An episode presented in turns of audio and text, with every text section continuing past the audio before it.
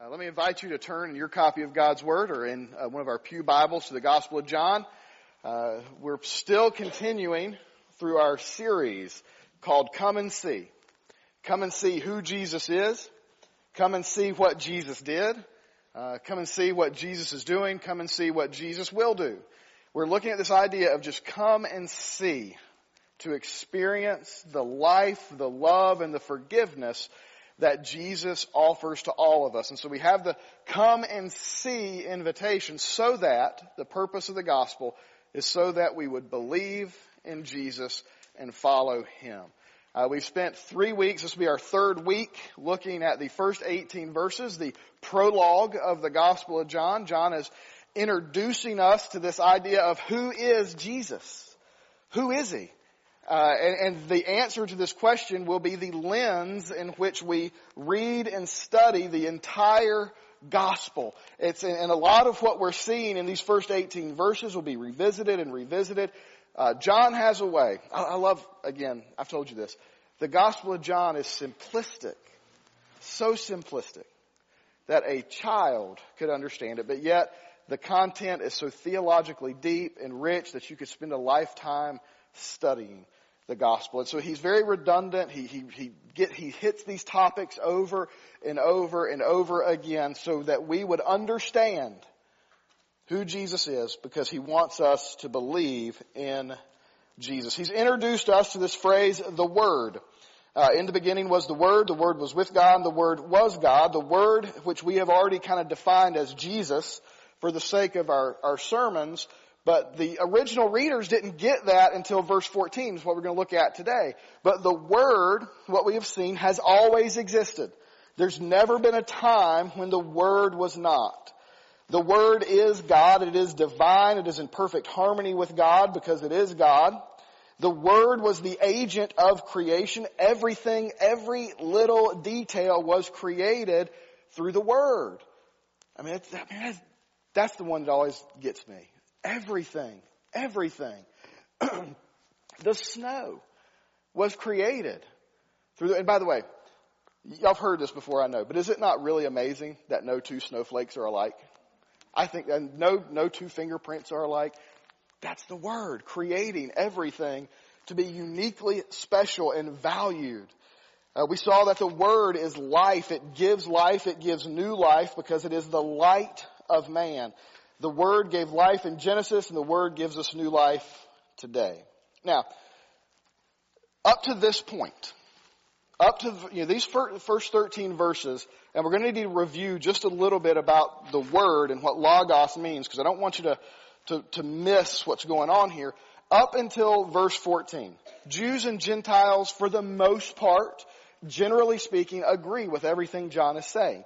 Might be some minor differences here or there, but they understand and they're like, yeah, John, we got you. Remember, for the Jews, the word, this logos, was God speaking through the Old Testament. God speaking in Genesis to create things, God speaking through the prophets.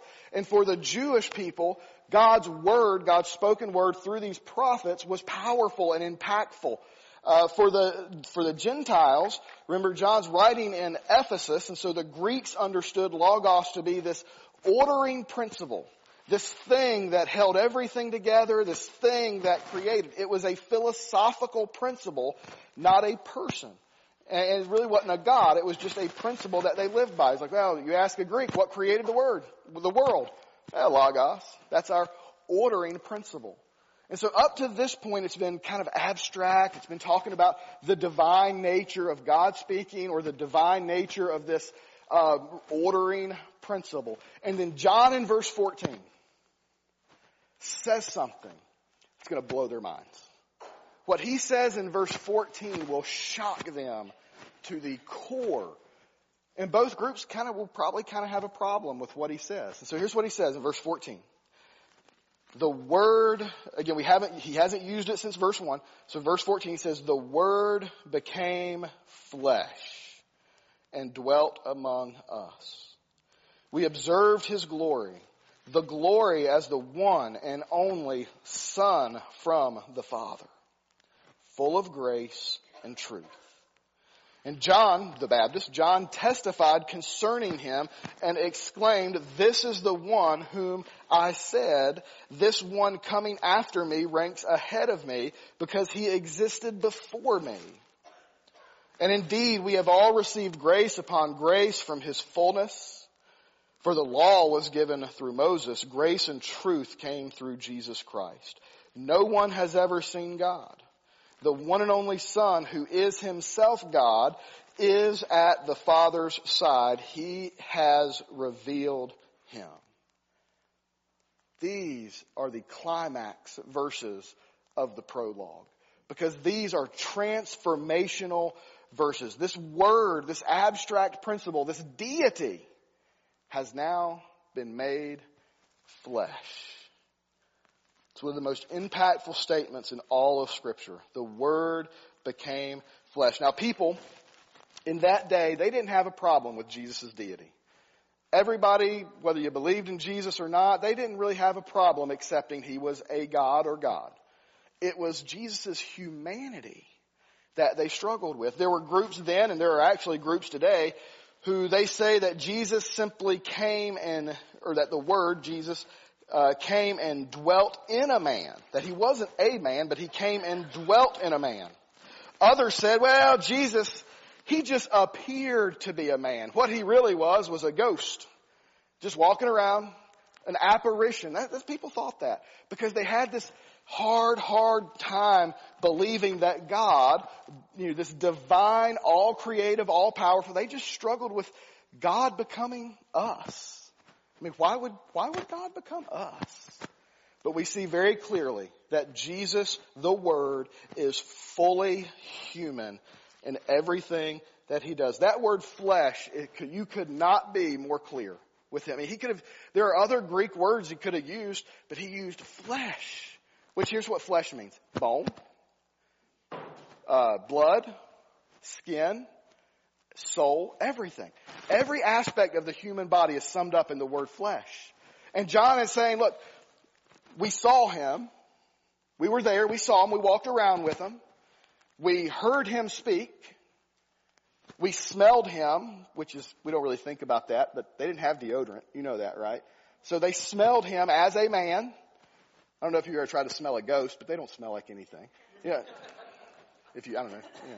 Watch paranormal. They don't smell. Yeah. Don't watch paranormal. They smelled him. They touched him. They did everything but taste him. So they got four of the five senses. He was really in the flesh. He was a man. He wasn't just some apparition. He wasn't just simply a spirit that came and picked a guy to dwell in. The Word became flesh. Jesus, God left heaven and became a man. Paul affirms this in Colossians 2 9. For the entire fullness of God's nature dwells bodily in Christ. Now, I'm going to give you a theological phrase that you're not going to forget. There are people who don't like this phrase, but this sums up the theological, the theology of fully, fully human. It's God in a bod. You can write that down. It is God in a bod. God took on a body. God, there, there is a time in history when the Son was born as a human. Now, Paul also goes on to say, in Philippians that Jesus emptied himself, assuming the form of a servant, taking on the likeness of humanity. And when he had come as a man, he humbled himself by becoming obedient to the point of death, even death on the cross. Now, you might be thinking what many of the early readers were thinking. Why would God do that? Why would God leave heaven and take on flesh? You ever notice how easy it is for flesh to bruise? You ever know how painful it is? You, you, you ever notice that you, when something hurts your flesh, it causes you to say things that you normally wouldn't say? Like, I think I've told the story of me cutting the tip of my thumb off and teaching my daughter how to cuss. All in the same. That when you hurt the flesh, it hurts. Yeah. I don't know. TJ threw a shield at Jennifer and hit her in the face. It hurt.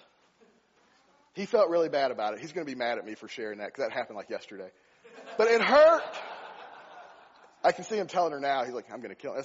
But it hurt. The fle- Why would God do that? Why would he leave heaven, perfect heaven, free of pain heaven, and become a man? Well, first the scripture says that he wanted to dwell among us. He wanted to dwell with us. He wanted to pitch his tent in and among humanity. That, that word dwelt, the instant moment that John said dwell among us, the Jewish readers would have instantaneously recalled the events of the Old Testament. Remember, Jewish people, they knew the Old Testament upside down, one side the other. They knew it more than us. Sometimes we have, we, me included, sometimes we struggle with understanding the New Testament because we're really not familiar with the Old Testament like we should be.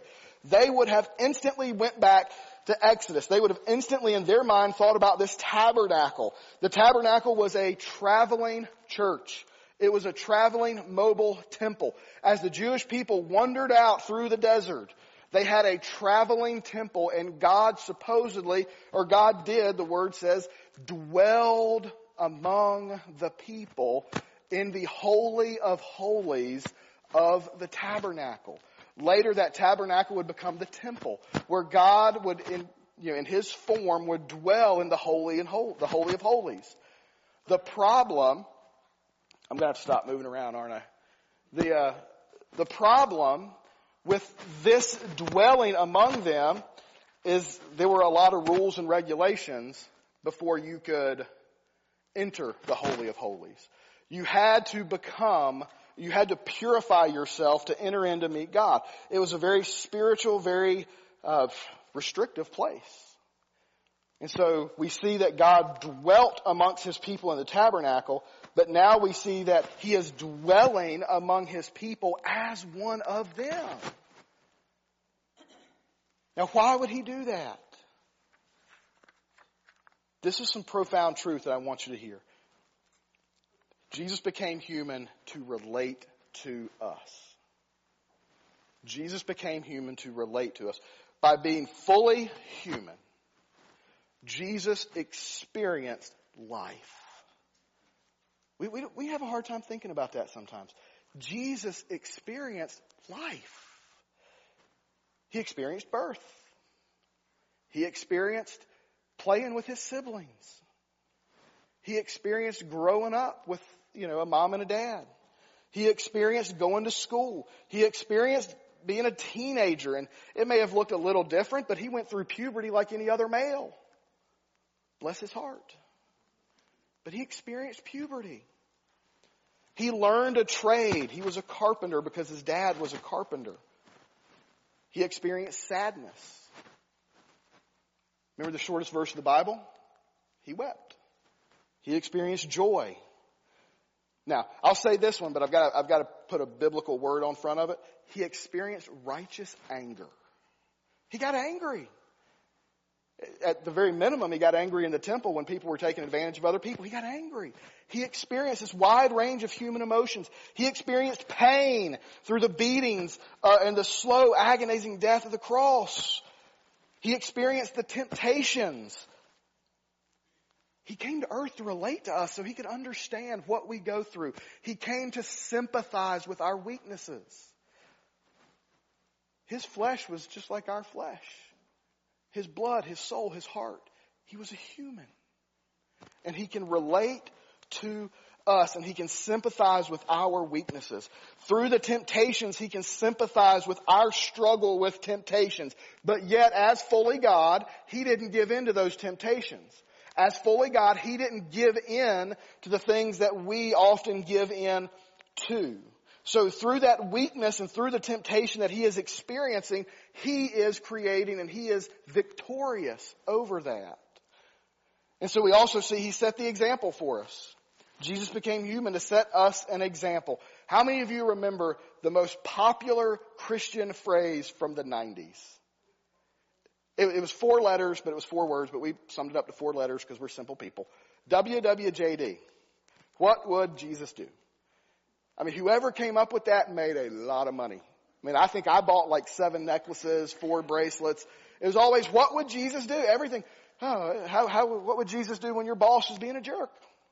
What does Jesus do when your kids are driving you crazy? Huh. What would Jesus do when your parents are driving you crazy? Yeah. Would, would Jesus talk back? Probably not. He, he, what would Jesus do? He set the example. He showed us how to live with compassion. He showed us how to live with grace. He showed us how to love other people. And by the way, in the current climate that we live in as a society, we would do good to say, what would Jesus do? We would do good to say, how am I going to respond to someone who may not really disagree with me? Well, Jesus responded with love, although he corrected, don't get me wrong, the religious leaders of the day, he, he confronted, but he did it with love. He did it with the idea of hoping to reform them, even though he knew they wouldn't be. How do we respond? Look at Jesus' life, his teachings as an example for us to follow and strive to follow him. And then he also came to die for us. This actually is the ultimate reason that he came and became a human. He came to die. That baby in Bethlehem that we just celebrated became the Christ of the cross. The baby in Bethlehem became the Christ who hung on a cross. And as he's being nailed to that cross, it is your sins, it is my sins that are nailing him there. That cross is for us. That punishment is for us. The Bible says the wages of sin is death.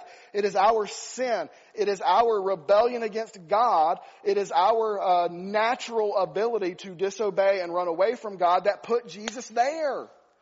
That's why he came to die for us, to be the sacrificial lamb of God, so that it, what Jesus says on the cross, it's finished. So that once and for all, those who believe in him and follow him would be forgiven of sins. That's why he came to die. To lay down his life for us, for you and for me. Every time that hammer hit that nail into his hands and feet, it was the sins of the world that was hitting him. Not, not the Romans, not the Jews. It was the sins of the world that was putting him there. Your sins, my sin. He took our place. And he had to become a human to do it.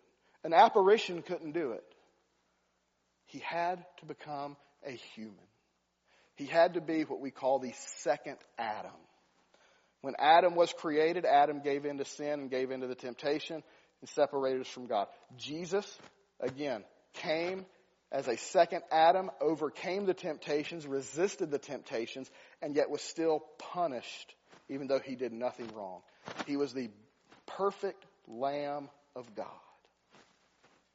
And you may be thinking, well, we, that's why he came as a human, but why would he ever die for us? Why would God send his only son? I'm not sending my son to die for you. Why would God do this? Well, that's in the second truth we see where Jesus is grace and truth. Jesus is grace and truth. It is by God's grace that Jesus became a human.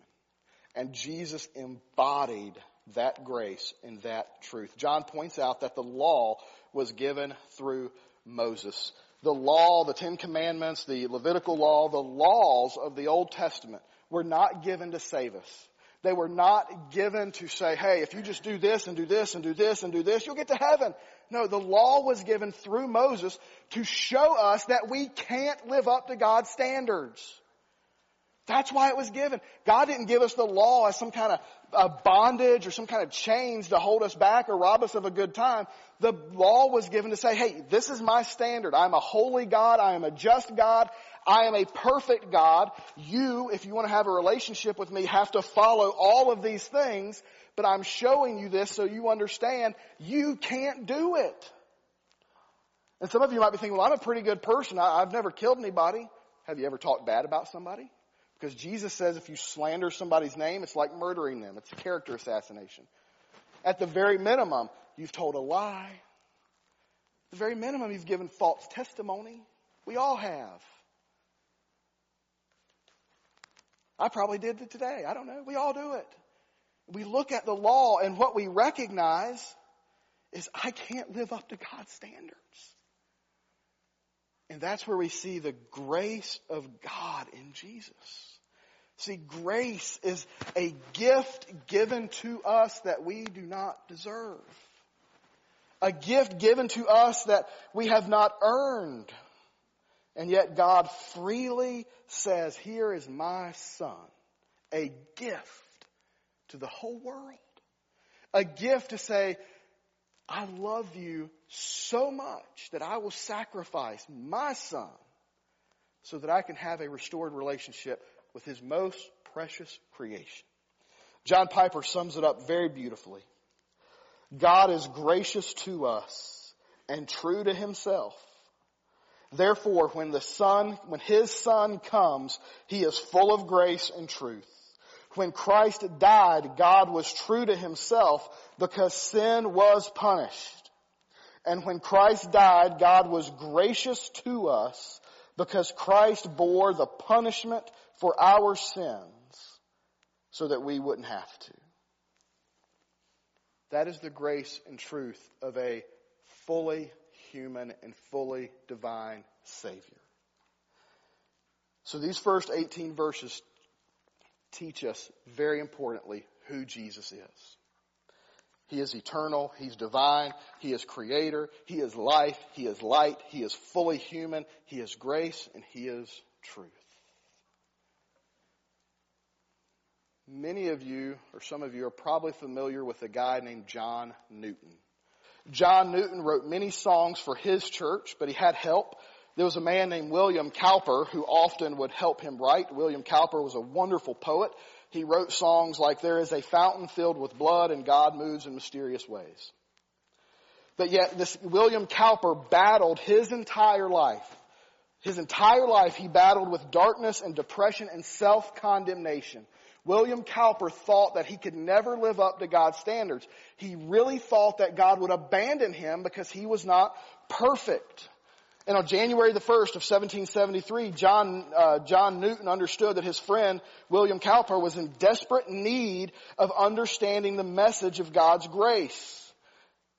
Cowper was on the verge of suicide because of his self-condemnation and depression. And so in the midst of that spiraling downward experience, John Newton wrote a song for him. That song is Amazing Grace. John Newton wrote the song Amazing Grace. He hoped that these words would relieve Cowper's fear of spiritual blindness, leading him out of the dangers and snares toward the security of God's grace. I want you to understand something this morning. We're all going to struggle with sin. We all struggle with these, these times of doubt and depression, but God's grace is sufficient for us. God's grace is sufficient to save us. And so when we read those words, through many dangerous toils and snares we've already come. Twas grace that brought us safe thus far and grace will lead us home. That's what Jesus is doing. He's leading us home. So never forget that grace flows freely from God through Christ Jesus. And if God was willing to send His Son to be born as a man and to die like a criminal for you, that grace will never be withheld from those who follow Him. If your faith in Jesus is strong and secure, then God's grace will be abundant and overflowing in your life and God will lead you home and God will carry you home because of His grace. His grace. During this time of invitation, as you reflect upon these first 18 verses, ask yourself, who is Jesus to me? Is Jesus my Savior? Have I made the decision to follow Him? Have I taken the steps to say, yes, I accept you as Lord and Savior. I confess my sins to Him and Him alone, and I will follow Him the rest of my life. If you need to do that you, during this invitation, you come and you pray. I'll be here and pray. I'll pray with you. You can pray here. We have deacons who will pray with you. It's a time for you to respond. But maybe you're at a point too where you're like, I, I, I'm ready to take the next step and be baptized. I'm ready to go further and follow Jesus' example into those waters. This is a time for you to respond and come. Again, if you're ready to be baptized, then you come and we'll pray together and we'll talk about it and we'll celebrate that decision. And maybe you're ready to join this church. You've been checking it out, you've been visiting, and you're ready to say, man, God's doing something here, and He is. And you want to be a part of what God has or God's calling you to be a part, again, this is your time to respond. Again, I'll be down here at the front. The altar is open for you to come and kneel and pray. And maybe you're just sitting here today and you're like, I'm just going to worship. He is worthy of our worship. Thank you for joining us today. We hope that the Lord has spoke to your heart and has blessed you through this message. If you would like more information about a personal relationship with Jesus Christ, please reach out to us at one of the following locations. You can visit us online at chinagrovefbc.com slash salvation or check us out on Facebook, facebook.com slash chinagrovefbc. Thank you and have a blessed rest of the day.